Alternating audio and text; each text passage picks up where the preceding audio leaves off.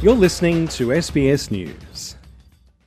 Negotiations for a climate deal at the COP28 summit in Dubai have gone into overtime as nearly 200 countries seek to come to an agreement on the future role of fossil fuels.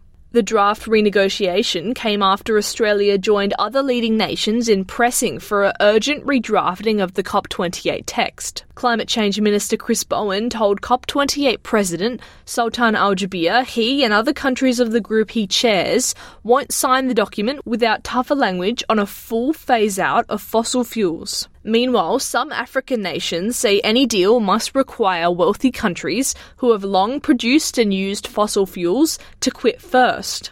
United States climate envoy John Kerry says discussions are still being had in good faith. People have listened very carefully, uh, and and there's a lot of good faith on the table right now. People trying to move to a better place. So you know, as I've said all along from day one uh, of um, the beginning of this process, you know, the proof's going to be in the pudding, and we won't know that till we see it. Although delegates have been hard at work renegotiating an agreement, some climate representatives have given updates on the sidelines of the summit. Both the United States and Brazilian representatives have suggested there's been progress on implementing stronger language on a phase out of fossil fuels. Canada's climate change minister, Steven Guilbeault, has also indicated there have been developments. I was very involved in the negotiations on specifically on, on, on finance. We just came out uh, with our colleagues from the Umbrella Group from, uh, with a meeting with the presidency that went very well. I feel very encouraged. I would say much more encouraged than I, than I was yesterday. The text that was presented to us did not go far enough when it comes to sending the world a signal that we need to reduce our dependencies on fossil fuels. And, there, and there's all sorts of way you can phrase it and you can frame it.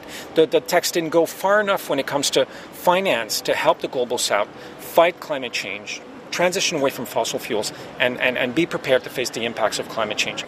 Although the COP presidency had hoped to end the two week summit already, it's not uncommon for the gathering to run overtime due to disagreements. The aim of the agreement is to help nations align their national climate plans with the Paris Agreement goal of limiting warming to 1.5 degrees Celsius.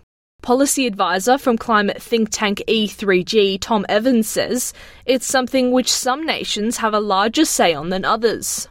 The Africa Group made a very interesting announcement talking about really the need to focus on adaptation, the fact that it's not fair that we're not paying attention to this crucial, important issue for them. They are one of the most vulnerable continents to climate change and they need help to be prepared for the impacts. So I think that's showing you maybe some of the elements that they need to resolve between themselves.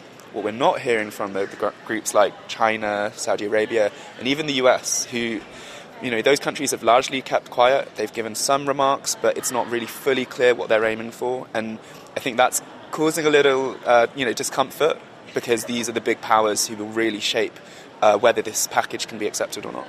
And as talks run over time, anti fossil fuel protesters have staged a protest into the evening, calling for an end to the world's use of oil and gas. Samoan climate activist Longi Tolafo says the outcome of the summit will mean life or death.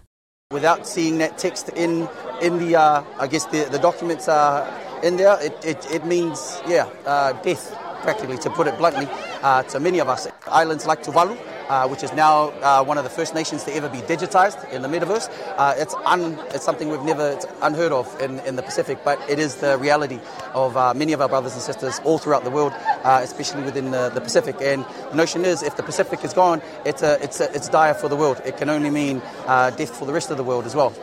Kira Hain, SBS News.